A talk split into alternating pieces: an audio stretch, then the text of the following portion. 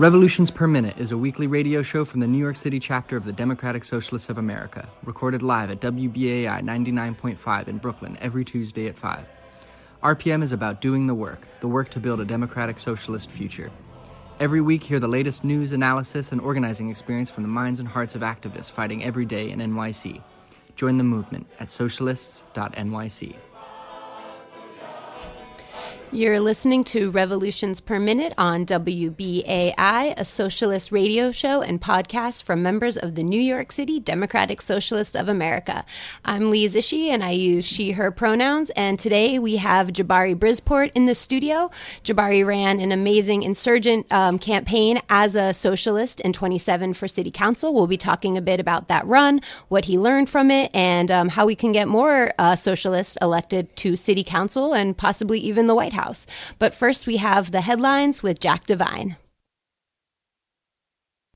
Yo, it's good, New York. This is Jack Devine with Revolutions Per Minute's headlines, brought to you by The Thorn.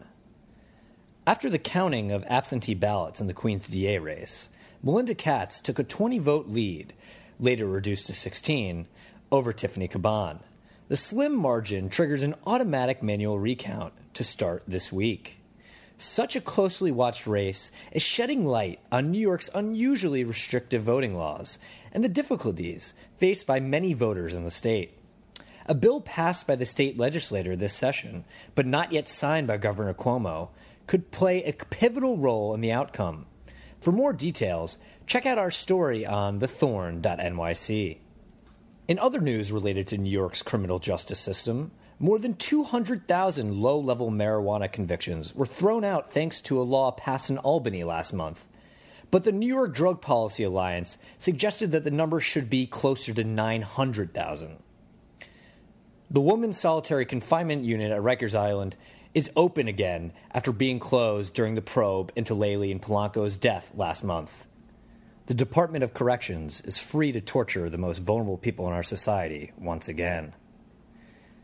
Three city cyclists were killed in less than a week, bringing the annual total to 15 and prompting Mayor de Blasio to renew his commitment to the action plan announced at the Department of Transit in 2017. I wouldn't hold your breath on de Blasio actually doing anything. Climate activists are divided over the compromise bill that Governor Cuomo signed last month. Eco socialists continue to organize for democratization of energy ownership across New York State. Meanwhile, in Chicago, Alderman Carlos Ramirez Rosa says the new Democratic Socialist Caucus in the City Council will push for a municipal takeover of ComEd.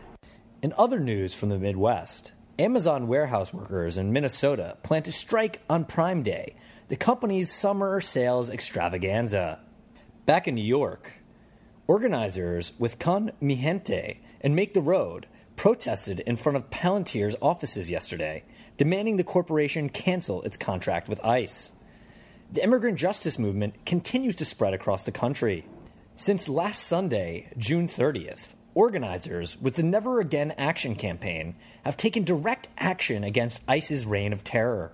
Thousands of Jews and their allies have taken to the streets to protest not only the horrific concentration camps at the border, but the terrorizing of immigrant communities throughout the whole country. The organizers declared, quote, We have seen this before, and when we say never again, we mean it. This is just the beginning. We are not stopping until ICE is shut down. They're planning a massive action to shut down ICE in D.C. on July 16th. Speaking of horrible crimes perpetuated by the American ruling class and the most vulnerable people in our society, Jeffrey Epstein, the billionaire money manager, was arrested in New Jersey on Saturday and charged with sex trafficking in connection with allegations that he recruited young girls for abuse at his homes in New York and Palm Beach. He was indicted in 2007 for sexually abusing children, but ultimately got just 13 months in a county jail, thanks to a deal signed by Alexander Acosta, then the U.S. Attorney for Miami, and now President Trump's Secretary of Labor. Epstein has long established relationships with Trump who's been accused of raping a 13 year old girl at one of Epstein's parties, and former President Bill Clinton, who has flown on Epstein's planes multiple times. It's almost like the American ruling class uses entrenched power to escape consequences for their moral depravity. Now back to Lee on how we can fight back against the American ruling class at the ballot box. Our daily headlines are brought to you by The Thorn, an incredible weekly newsletter by NYC DSA Electoral Working Group covering local politics and radical activism. You can subscribe at thethorn.nyc. This is Lee Zishi. I use she, her pronouns, and you're listening to Revolutions Per Minute. And we are joined today um, in the studio by Jabari Brisport. Jabari ran for city council in 2017 as a socialist, and we're going to really dig into that on today's show. Um, but first, Jabari, can you just kind of introduce yourself a little bit and maybe tell our listeners what kind of work you're doing right now within DSA? Uh, yeah, no problem. Hi, everybody. This is Jabari Brisport. I use he, him pronouns. I'm a native New Yorker. I'm from Brooklyn originally, I'm from Prospect Heights. And uh, right now I'm a public school teacher and I'm teaching math in Crown Heights to middle school students. And in, in, inside of DSA, I'm predominantly doing work within the Afro Socialist Caucus. I really believe it's important that um, we bring more people of color into socialist organizing, and I believe that it's people of color that are already within uh, the socialist world that should be leading that. And what kind of campaigns in specific do the Afro Socialists work on? We, I mean, we're kind of connected to all, all the various campaigns within DSA. So we have members that are doing the Medicare for All stuff. We have members that were canvassing for New York Health Act, working on that, members that are doing electoral. A lot of us were helping on the Tiffany Caban campaign. Some of us are doing criminal justice reform with the campaign for an elected civilian review board, and some of us were doing, um, were part of the winning campaign to do the campaign to um, decrease school suspensions actually, you know, intersectionality yes. in, in, practice. Um, you're listening to Revolutions Per Minute on listener sponsored WBAI in New York City, broadcasting at 99.5 FM and streaming on all your favorite podcast apps. You can follow Revolutions Per Minute um, all the time on Twitter at NYCRPM. And today we are talking about what it would look like to elect a uh, Democratic Socialist City Council and also get a socialist into the White House. And we are joined by Jabari Brisport. So we are going to start off by listening to a speech that Jabari gave um, at a fundraiser while he was running for city council in 2017. Give us a full Brooklyn welcome! Yes, I, I, did get detained today. Yes, I got some handcuffs on me. Yes, it was fighting against the Bedford Union Armory. And for those who don't know, we walked in late. It's this nasty project down in Crown Heights where the city is trying to sell away public land to a, a Trump-loving developer called BFC Partners that wants to build a lot of luxury condos. Yeah, terrible. So we've been fighting against the deal, fighting, fighting, fighting. Unfortunately, while I was handcuffed in the back room, the city or the uh, CLC voted yes on it. Hold on, it goes to the city council next, so we'll see if they shut it down. Hopefully we can. Hopefully we keep fighting against it. Uh, I did not see myself being in handcuffs a year ago or two years ago. Uh, two years ago, I was just finding out, out, about Bernie Sanders and starting to feel the burn. Uh, and here I am. Here I am, uh, surrounded by a lot of love and a lot of great people running the most insurgent third party campaign in recent New York history.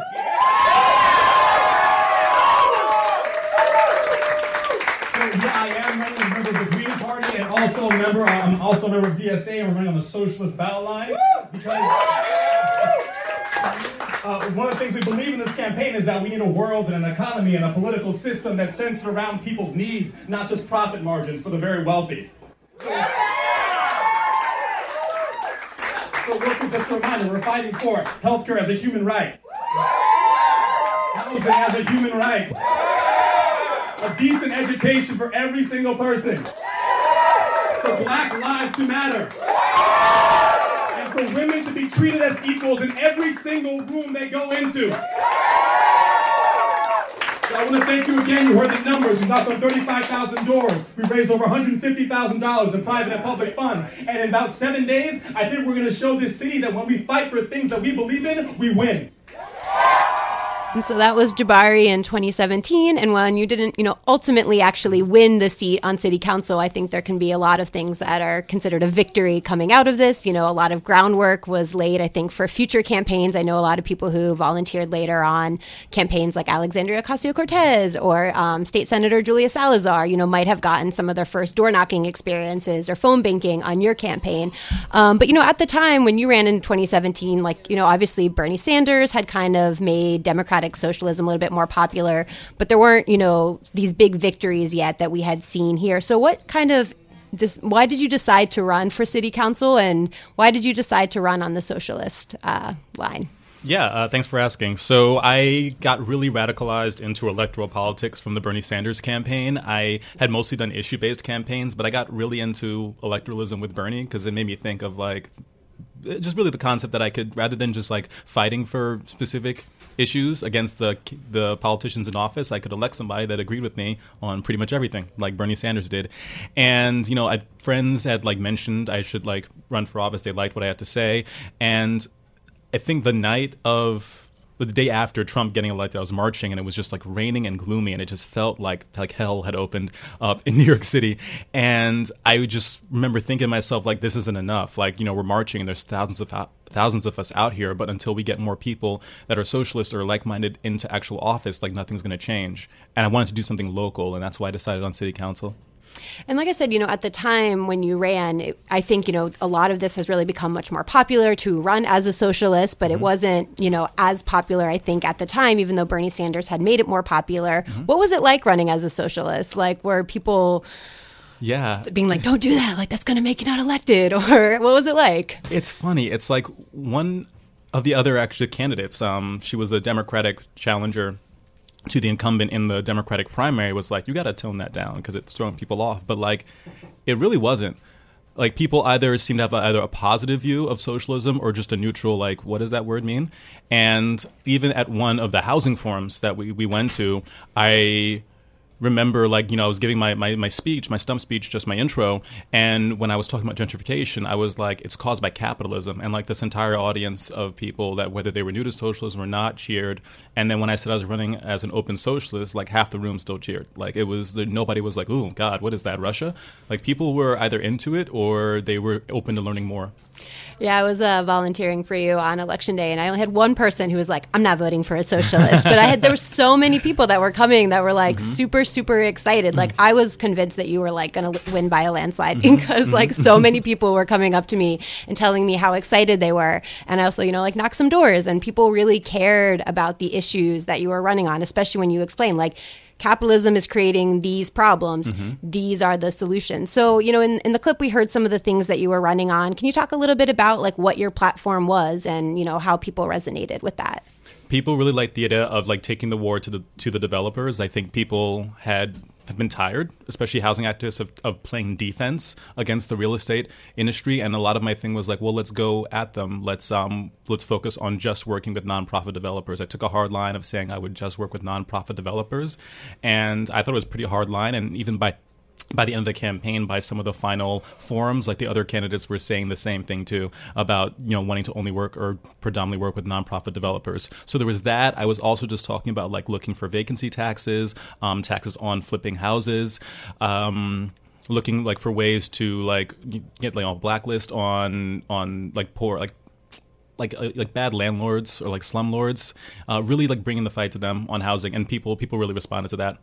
Yeah, and the Bedford Armory deal mm-hmm. um, was very much a, yeah. a, central issue. Can you tell people if they're not familiar what mm-hmm. that was all about? Yeah, so the Bedford Armory was a huge city block sized armory in Crown Heights that was defunct, empty for a while, and the community had been clamoring for you know the city to do something with it. And this company bfc partners stepped in.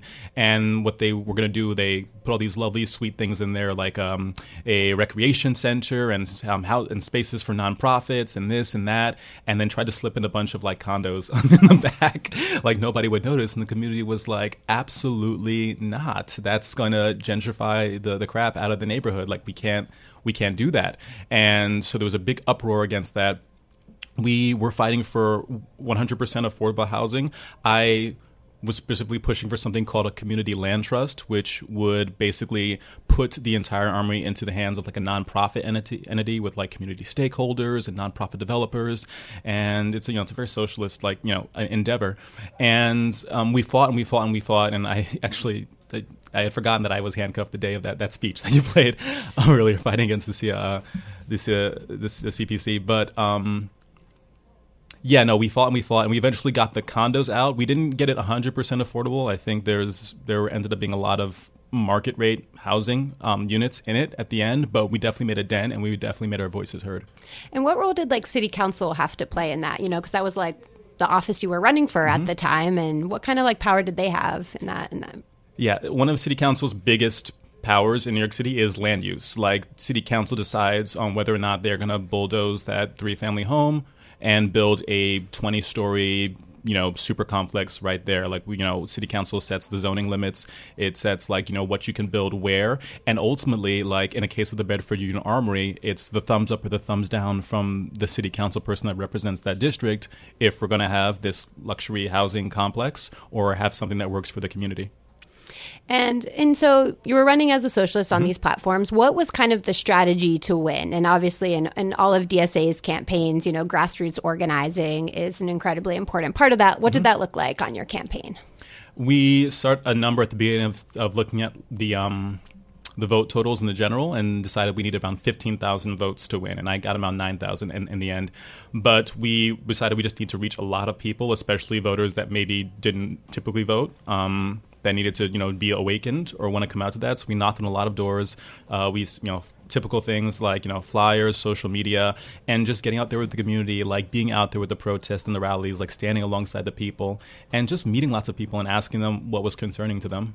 And you know, in the end, you were talking about how many doors you knocked. Mm-hmm. Like, what were the numbers that you reached, and like, how many people do you think? I mean, you probably don't have an exact number, but how many people came through? Because I remember being at your campaign office that week, and it was mm-hmm. like packed. There was a lot of people out there, a lot of DSA members, a lot of Green mm-hmm. Party folks, like. Mm-hmm. Yeah, I doors yeah, if I thank you for playing that clip again because I had forgotten. So we knocked on thirty five thousand doors, and I want to say if I remember correctly, around 500 DSA volunteers came out. I forget how many in total, but we had a sizable operation for city council, and um, especially with, uh, an indep- on an independent line, that was just something that was like not seen before. Yeah, and I mean, my personal experience on election day was that I think you really scared, you know, the mm-hmm. incumbent city councilwoman because I remember like being out there. I was literally out there pretty much the entire day, so I was out there Thank like you. first thing in the morning. well, it was worth it, you know, it was definitely worth it. Um, and so I was out there in the morning, and I think it was Laurie Cumbo's like campaign manager kind of came up to me. She's like, "Well, you know he's not going to win, right?" And I was like, "I don't know. We've been, like been knocking on a lot of doors, making mm-hmm. a lot of phone calls, and I just saw this kind of like look like cross over her face, where like."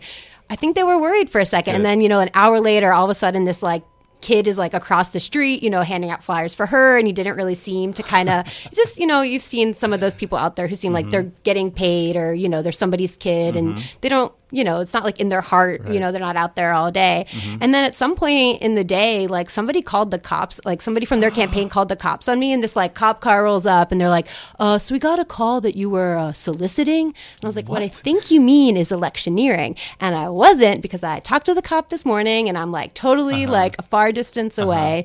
And, you know, it was like a rainy, cold day, but that experience was yeah. really worth it for me. I talked to so many people, a couple people who had no idea really who they were voting for mm-hmm. going into it, didn't really know what the issues were, and kind of, you know, also had really great conversations like mm-hmm. knocking on doors with people. You know, I'm, I'm one of those people who like, hates canvassing. Mm-hmm. Like I actually enjoy it once I'm doing mm-hmm. it. It's like that like fear, just mm-hmm. like waiting for the door to open. Mm-hmm. Um, but yeah, I think you really you really scared them, and I think you know it's it's set up a lot of what we've seen kind of with DSA. Yeah. So like, what are some of the lessons that you feel like you learned in your campaign, and have you seen kind of any of that translate to other um, candidates? You know, running um, mm-hmm. with DSA.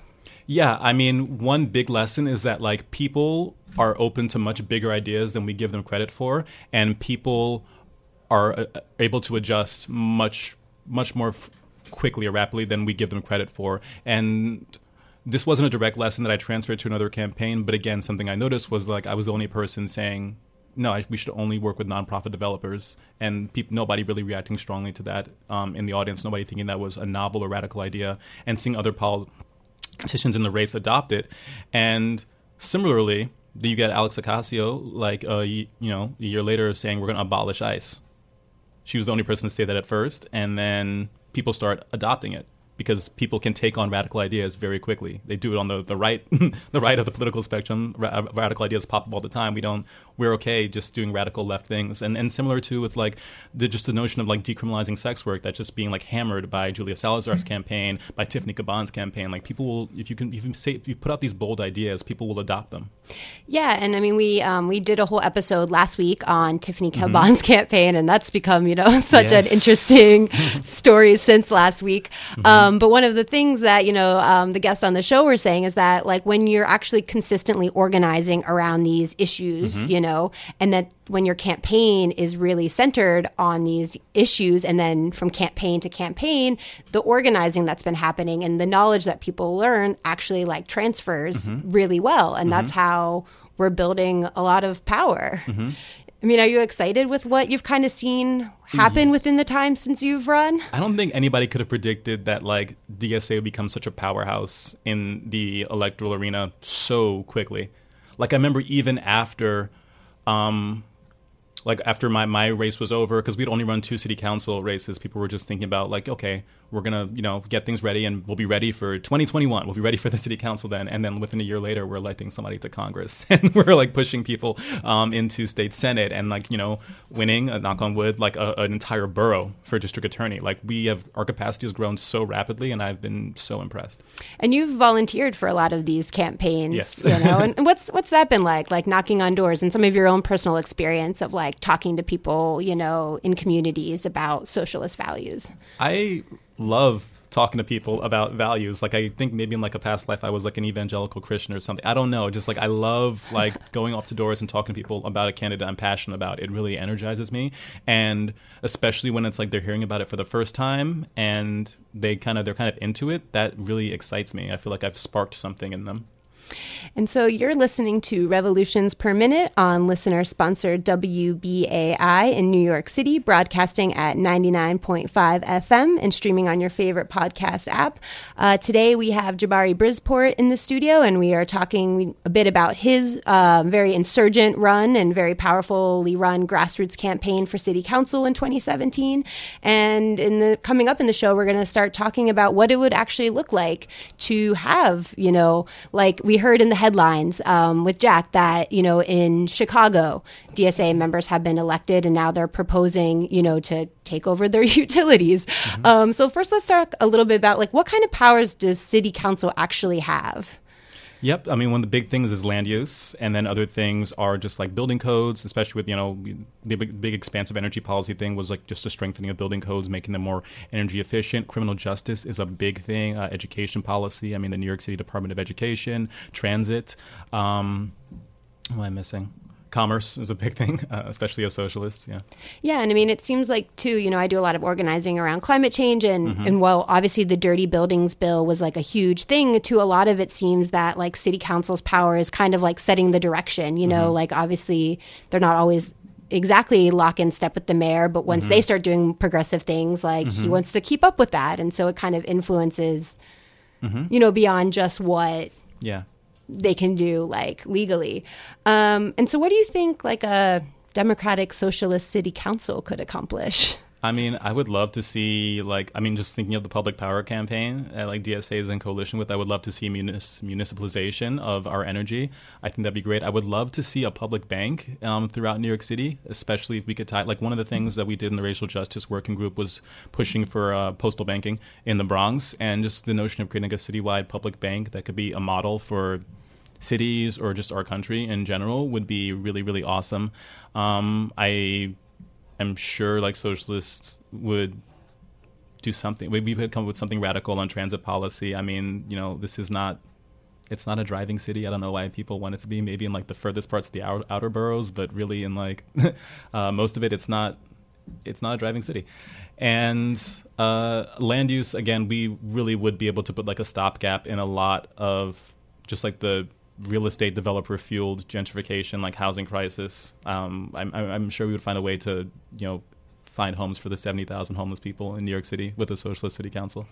Yeah, and since you brought up the Public Power campaign, mm-hmm. I'm just going to give a quick plug for mm-hmm. the Eco Socialist Working Group that is hosting a town hall in Astoria on July 22nd with council member Constantinides. So, you know, it is important to have allies in this. Mm-hmm. And, you know, I was at a public hearing recently at City Council um, and council member Constantinides was calling out Con Edison, like just straight up being like, "Hey, I asked you to prove these things, and you're not here. Like, how can we trust you?" You know, right. and like having, you know, people mm-hmm. on city council that aren't bought out by the Con Eds of the world or the national grids of the world, like. Mm-hmm. That's well, really exciting. What's great too is I think we're starting to see like even politicians in office be if not scared of us, be more like wanting to be on like our side. I mean, I see Jimmy Van Bramer and in uh, Queens also wanting to like you know what are the socialists doing? What's DSA doing? And that's that's a great power to have to know that you know people start to look towards us, even elected officials, as like a bellwether of what they should be fighting for.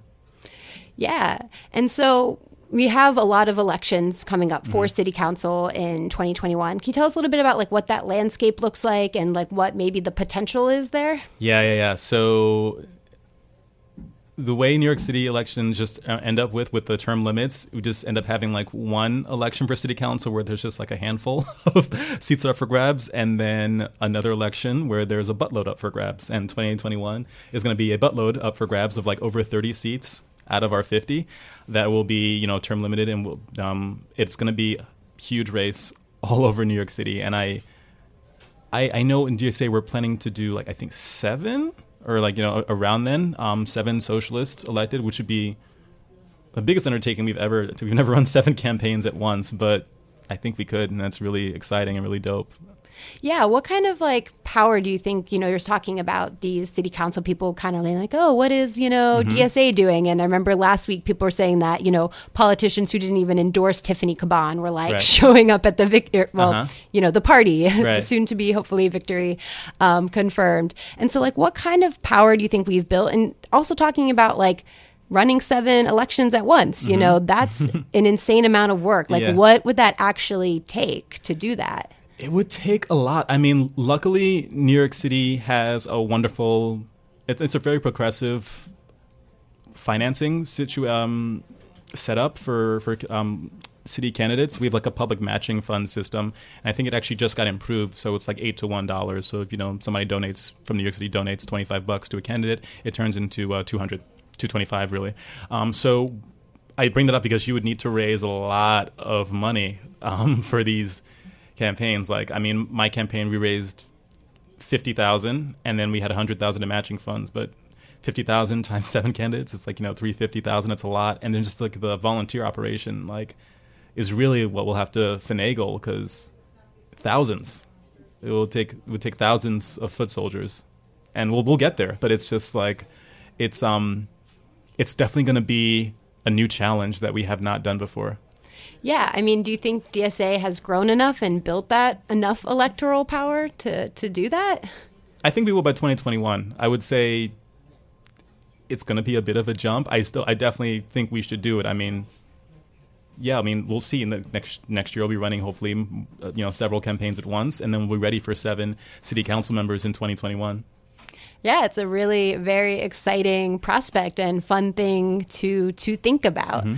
Um, and you know, like so i mean do you think like with seven people on mm-hmm. there that'd be enough to really kind of steer city council or? Yeah i mean you see like people already talking like you know the, the buzz around the chicago socialists and there's only six of them and you know we got to do seven because we got to do better than chicago. So um, so i mean people are talking about a buzz there and i think they're like a similar size around 50ish seats. But um no seven is a sizable number. It's not a majority. You would need 26 to be like you know absolute majority of socialists but like people are just scared of Julia Salazar, and she's like one senator out of 62 in the state senate. Like, can you imagine if we had seven out of 51 seats on the city council? That's a big deal. And then, you know, other, you know, non-socialists might be scared about their re-elections coming up if like they, they get on the bad side of the socialists like are they going to primary me and like we will so should watch out are there any like particular like communities or neighborhoods or regions that dsa is like already thinking about that would be really great places for people to run, or is that all? I mean, any place that's like overlapping with where we've already laid down territory. So, like, you know, my city council district, but also just like Bushwick, Williamsburg, where Julia Salazar overlaps. Definitely South Brooklyn again, where they built all that stuff with Khadr El-Yateem, um, Astoria, Jackson Heights. I mean, a lot of the places where, you know, Alex Ocasio did well and, you know, Tiffany Caban were doing well. Like, all of those. All of them. just to take take it all, yeah. take the whole city. You're listening to Revolutions Per Minute on listener sponsored WBAI at 99.5. We've got Jabari Brisport here in the studio. We've been talking about you know the electoral work that DSA has been doing since his run in 2017 and the prospects of getting Democratic Socialists elected to uh, City Council in 2021. Um, but before we get to 2021, we have another very big election coming up. Um, you know, as we heard in a clip earlier, uh, you were very inspired by uh, Bernie Sanders' run in mm-hmm. 2016. Do you think we can get a, a socialist elected to the White House in 2020? Yes, if we can get past the Democratic primary, I think we're shooing. It's just uh, you know the pull of some of the establishment and like just the the the media, like you know, the blackout that's starting that's starting to happen again, and just I, I, saw this headline of like you know it was like Joe Biden in first, and like um, Harris and Warren tied for third, and I was like, you know, you know, Bernie's in second, right? um, so, you know, fighting against that, I mean, I think. I, I think that you know Biden like see, might see the like the a lot of the initial enthusiasm start to wane as people start to realize you know he's actually he's not Obama he's he's Joe Biden and um, that you know there's not much going for him, especially considering his record. And I think Bernie can return to being the front runner, and you know we can win the primary and then win win win the election. Yeah, and what was it in 2016 that kind of inspired you about Bernie Sanders?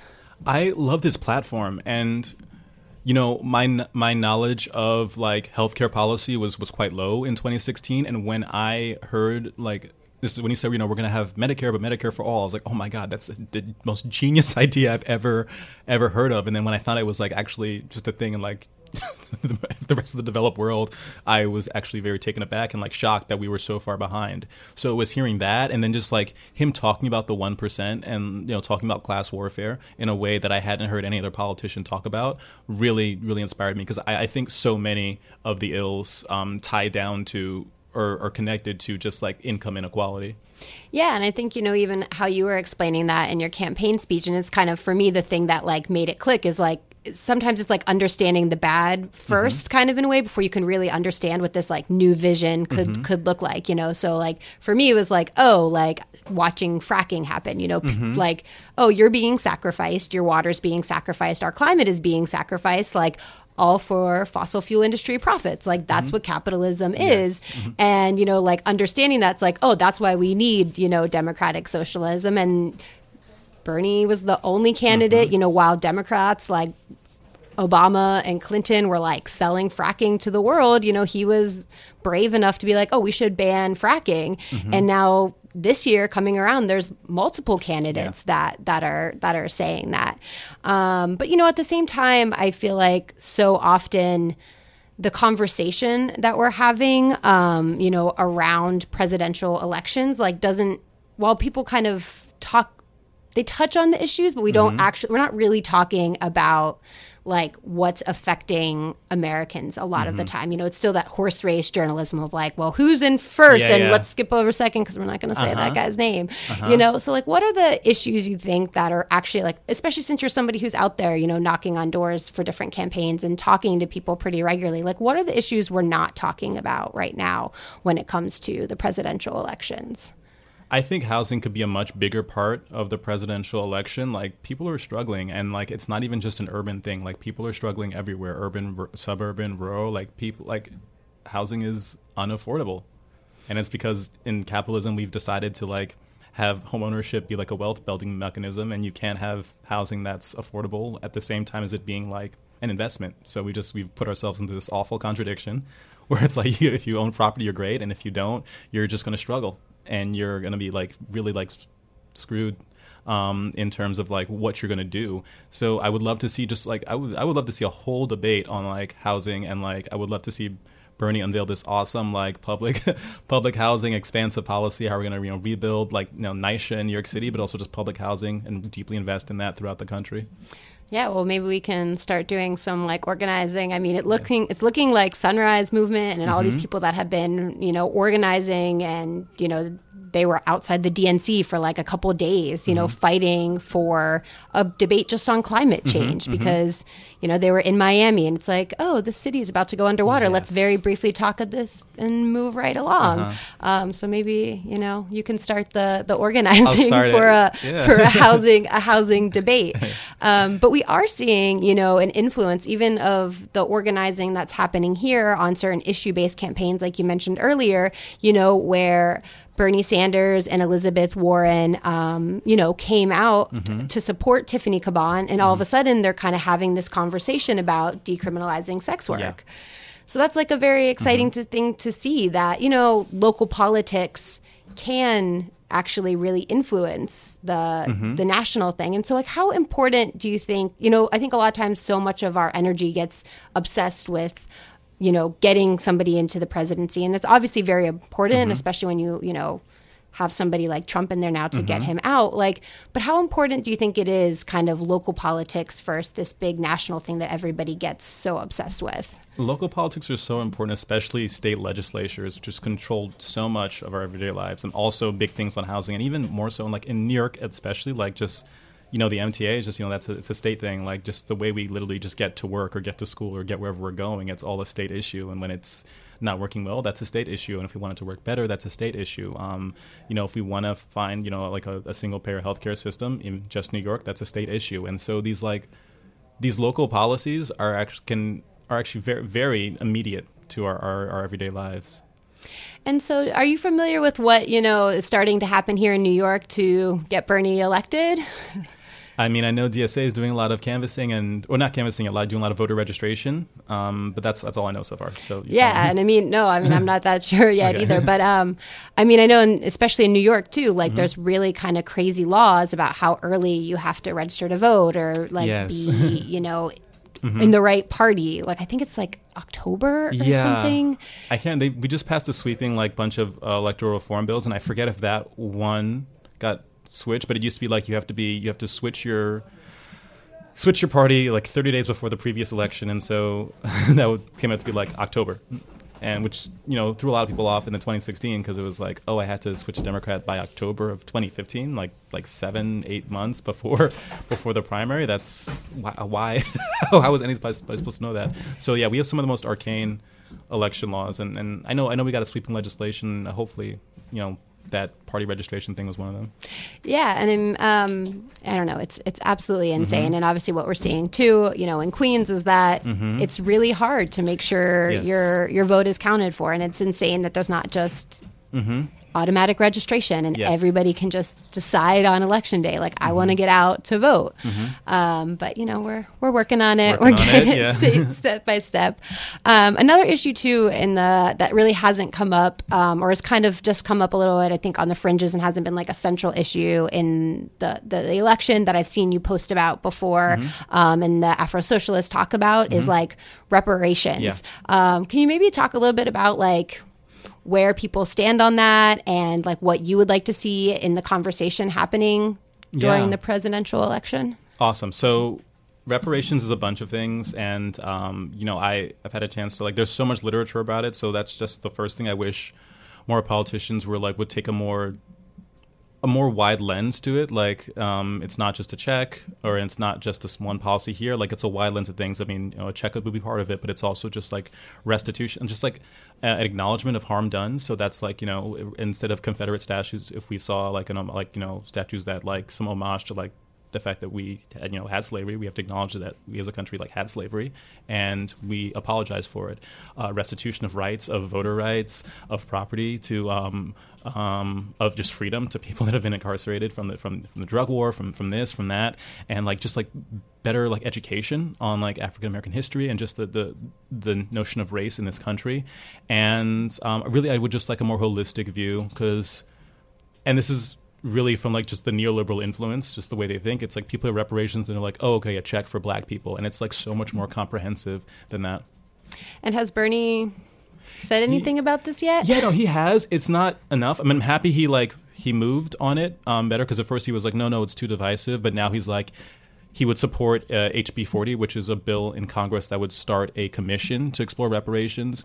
And he supports something called the uh, 10, 20, 30 plan, which would just uh, really deeply invest in like some like 30 poorest counties in in uh, in the country over the next 20 years, which are you know many of them are uh, counties for people of color, but it's uh, it's not quite there yet, you know. And have any other candidates like even mentioned it or? Kamala has, Warren has, uh, Miriam. Marianne Williamson has. Um, bless her heart. and, um, but I forget exactly what their policies were. And you know, like since 2016, um, you know, are there other issues that like the Afro Socialists are working on that you just kind of are seeing like not at all being brought up in the in the elections, or that you would like to see maybe Bernie take like a stronger stance on? And I mean, because you know, like black voters in the mm-hmm. South was like not an area he did well on. Mm-hmm. And, you know, even other people running here in New York City um, are very often still being carried by, you know, like young, white, mm-hmm. kind of mm-hmm. gentrified millennials, you know, who might have like the right ideals. You know, they believe in socialists, but they're still, I don't mm-hmm. know, it seems like socialists are still yeah. kind of struggling yeah. to really make that connection. You know, mm-hmm. it seems like the policies are in line, but it's not reaching, and mm-hmm. that's not you know that's yeah. like our fault. Mm-hmm. um, no, that's an awesome question. The Afro Socialist Caucus is not at the place yet where we're launching our own internal campaigns. Mostly, we're focused on like ensuring that the campaigns that DSA is running have a lens to it that respects and like honors the input of people of color, and um, that's you know that's what we have the capacity to do right now, and that's what's really effective right now.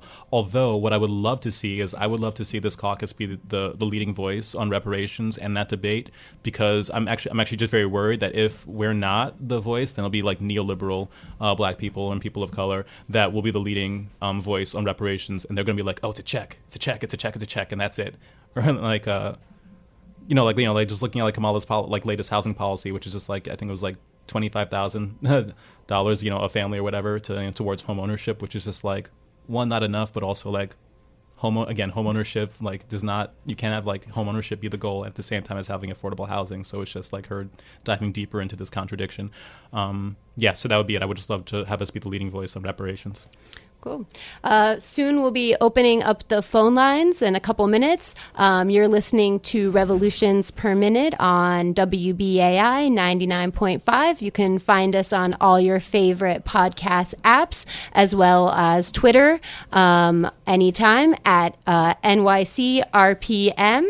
And we've been talking to Jabari Brisport about his run in 2017 for city council and what it would look like to take over city council in 2021 and even before that taking over the the White House in 2020 uh, before we open up the phone lines one more co- uh, one more question for you Jabari. Mm-hmm. uh, like what do you think like you know I don't know like what would what could America look like if we actually had a socialist in the White House uh, socialist administration, I think, would would look a lot less imperialist. So that's one thing. We would probably be spending a lot less money on war.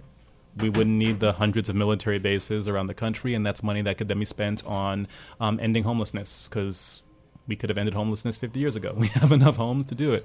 Um, ending hunger um, because we produce enough food to end hunger.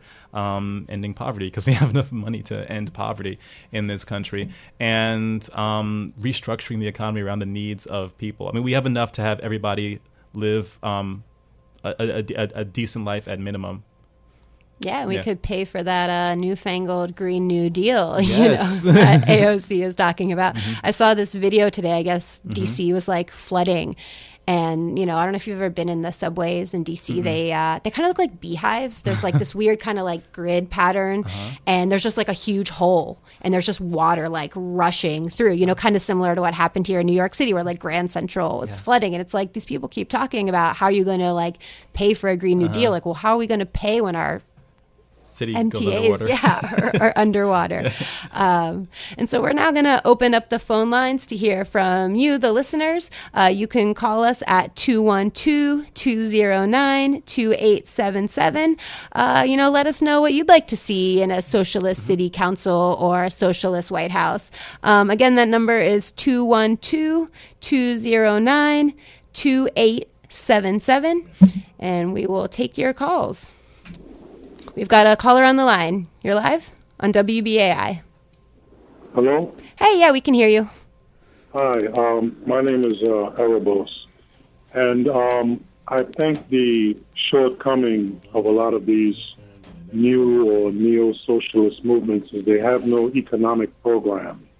Right? You, you know, a lot of things that people want to get involved in, uh, they, they all very much needed, you know, and they all very much important for this immigration, LGBTQ, pay equity, the environment, and on and on. But there is no Oh. I think we accidentally lost him, but any thoughts on that, Jabari? I mean, I love the idea of an econ. I wouldn't say there's no economic program, but I definitely love the idea of like you know am- amplifying that and like I mean, I'm I'm the support of a maximum wage. Like I think there should be a cap on like you know once you've made a certain amount of money, it's like what are you really going to do with that extra million dollars? Like really, what are you going to do with it? And even when I was running, I was like I, I pledged to take the median salary of my district when I was running. That's something I saw Kshama Sawant do. She's a socialist out in Seattle, and um, I was like, well, maybe I can use that extra money to like hire more staff and do more constituent services and run like a, a, a campaign office or like a, a, an official office that like really really meets the needs of my people. Yeah, let's let's ban billionaires. We've got another Yes. caller on the line. Caller, you are live on WBAI. Hi, good evening. This is, this is very refreshing to hear some revolution and some movement that we know, don't never we really don't hear on the mainstream and on the uh, the grassroots are really vibrating on WBAI in this particular uh, show right now. And I think, are you familiar, Jabari? I really like the ideas and the concepts and the action that Jabari has uh, taken. And I really like to connect with him, per, you know, meet with him. And uh, I have something that I we've been working on for years it's called equity sharing among homeowners. Are you familiar with that? Equity sharing is that like a like a co-op? No, no, no. Okay, good, good, Uh, good. Well, well, what this? So I don't want to give it all away over the radio, but definitely, man, there is some uh, opportunity to beat back the banksters, and uh, I would really like to. I'm sure we're all doing everything we can to beat back the banksters, right? So I really just got really excited to hear that there's a movement on reparations in terms of like getting away from the the the the uh, the uh, those who would like just ask for just say just a check, just a check. I agree with you 100. percent You want to really get connect with ADOS. They're really doing some really great uh, informative information about reparations. ADOS. Uh, you check them out. It's a brother out uh, in L.A uh, Queen Mother Moore. He's related to her. His name is Anthony Moore. So, but yeah, you. I love. I really. I'm so excited that BAI is doing is on the air, and we need the station and independent. You know, uh, journalism is, is is here, and and this is just a great time to hear this this brother Jamari running for uh, city council. So I don't know. You're not. You didn't make it in, did you? I did not. No, no, no. The next time I'll be Man, back. But that's okay. That's okay though. But your platform is really tight. I really. So I'm gonna. Yeah, I would really like to talk to you though, and like because you have you're doing some things I really like to tie in with. Awesome. Yeah, definitely. Let's connect. I mean, you know, I'm on Facebook. I'm on Twitter. I won't give my phone number over the over the Okay. radio, but I know you're not. Yeah. Okay, cool, cool. Yeah. What? What do I? How do I find you? Uh, I can hang. up You know, I can listen to you. uh, Jay to Brisport on Twitter. Say it again. Jay Brisport on Twitter. Just DM me. How you spell it? J B R I S P O R T. Right. Great. Okay, you guys. Well, thanks so much for calling in and your, your support of WBAI. And remember, listeners, we are listener sponsored, so we can't do this without you. Um, we also have one more caller on the line. Uh, caller, you are now live on WBAI. Good evening. My name is Victor Monterosa from Newark, New Jersey. Uh, I really, uh, just like the last caller, uh, wants to say that I appreciate um, always. I try to listen every Tuesday, and every time I do, I, I'm always pleasantly surprised with uh, the ideas and the concepts that you guys are, are saying. Not only because they're ideas and concepts, but because they're, you know, we see that action's going on and I really appreciate the comment about um, it's important to get people of color into office, but being from a place like Newark, and we see this in, in lots of cities across the country, uh, we get people of color in, and they are neoliberal Mm-hmm. or, or right wingers, and um, then we they're caught up in machine politics, and what we get is uh, a, a very no type of change. Uh, we get entrenched further into capitalism, and um, really more into poverty. Uh, I want to uh, say that we we really want to bring change to Newark. Uh, we tried uh, during the last election and gave it a really good run. We had a slate of four people who, uh, with a, a team behind us, that uh, are a bunch of activists. But for, and I'm sure you guys know this. I'm not saying this to, to you guys, but more to anyone who actually wants to run. Start building your bases. Start calling up everyone. Start doors. If you're, if someone doesn't see you seven times in a row, uh, you know, they're, they're not going to vote for you. And it's so sad because we, we carry these really good platforms. We have these really good ideas. Um, and, uh, I mean, the last thing I want to say is um, I think we really need to democratize our workspaces, even at that municipal level. Mhm. And if we can build co-ops or if we can figure out a way to pull people out of those neoliberal policies and make it so that we're building uh, community wealth through these uh, co-ops, uh, then hopefully we start seeing some some of uh, the more municipal change to the left instead of being entrenched to, in these machine politics that are really awful. Thanks again, and really good job.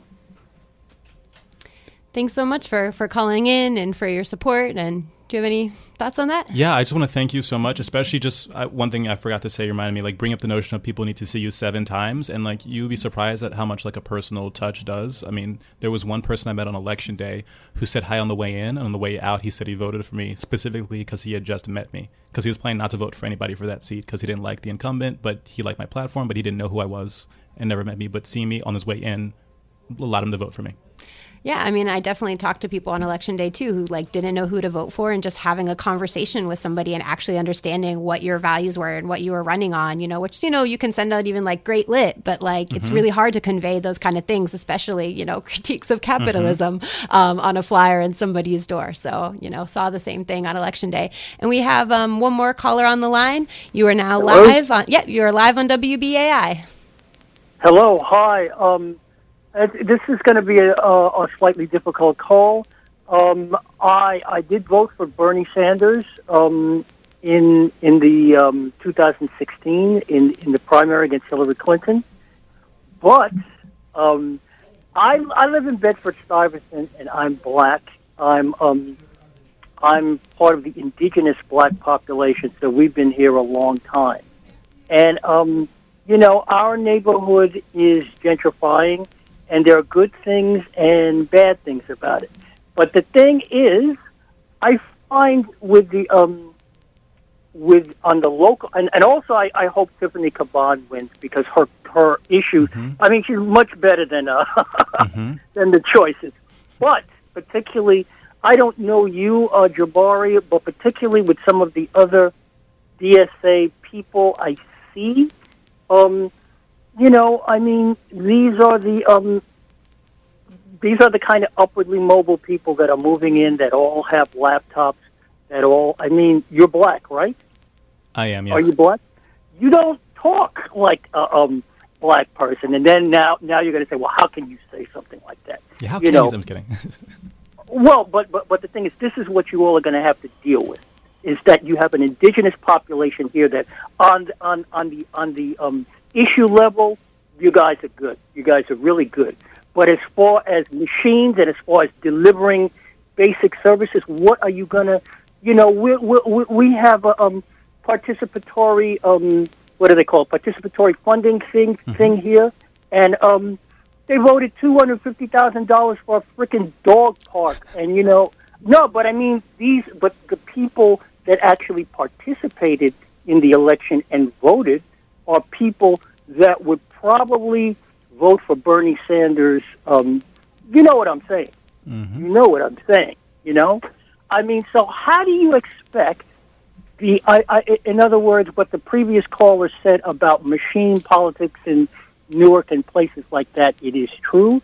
But then again, on the other hand, if we get a kind of democratic socialist kind of um, local level representation, are we just going to have a flip to another kind of um, class? you know, a class that uses computers, a class that's on the internet all the time, a class that, you know, knows how to um, access grants, a class Mhm. that's uh, educated. You know exactly what I'm saying, sir. Um, Yeah. can you answer my question?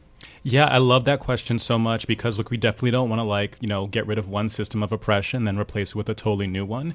And I think a lot of it will be coming from just like increased base building in these communities. Like thank you. I'm, I'm happy that you came and spoke on the radio about like how you wish that money was not spent on a dog park. I, I would agree. Like when I vote on participatory budgeting, I, I mostly vote for projects that are either education or, or just things to make life easier on the elderly. Like those are my priorities, and a lot of that comes from me just like being in the community and knowing that's what's important to a lot of the people that I'm speaking with. And um, I would.